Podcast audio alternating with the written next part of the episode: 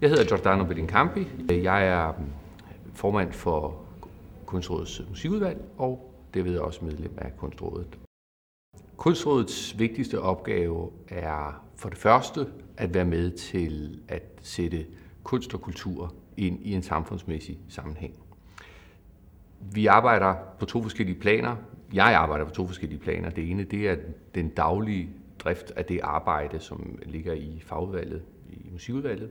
Og det andet er det mere overordnet, som foregår i selve Kunstrådet. På musikområdet er der en lang række områder, hvor Kunstrådet faktisk kan gøre en forskel. Det drejer sig dels om ikke så meget volumen, fordi der er økonomien sådan set lagt fast på forhånd inden for de politiske bevillinger, men om prioriteringerne af kvaliteten og indholdet på for eksempel musikskoler, MGK-området, på de regionale spillesteder osv. Der er nogle ganske store områder, hvor vi kan være med til at spare med musiklivet for at opkvalificere de langsigtede mål og strategier for de forskellige områder. Det synes jeg er ekstremt spændende. Det er for mig personligt helt centralt, at det vi skal være med til at fremme som kunstråd, det er den kunstneriske udfoldelse til glæde for kunstnyderen og kunstopleveren, altså publikum derude, og ikke institutionernes synlighed. Det danske musikmiljø er meget dynamisk.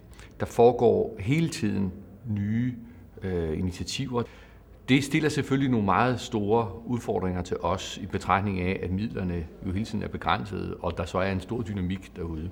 Så det, hvor vi har særlig fokus, det har været at kigge på de områder, som fylder rigtig meget i vores tilskudspolitik. Det drejer sig for eksempel de store driftsstøttede ensembler, det drejer sig om MGK-systemet osv.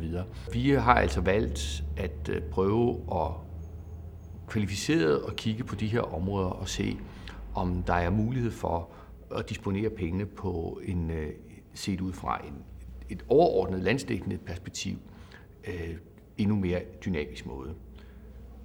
Det er indlysende, at lige så snart man gør det, så vil der være nogle overvejelser, der går i retning af, så er der måske noget, vi ikke kan støtte.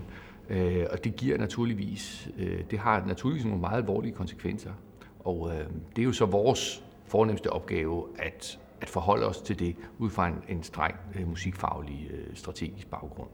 Det drejer sig jo ikke om, at vi nødvendigvis skal så frøet, for kimen skal jo helst være der i forvejen, men vi kan være med til at hjælpe ved at vande og hælde noget god biodynamisk gødning på, sådan så det kan få lov til at blomstre frit og forhåbentlig en dag klare sig selv.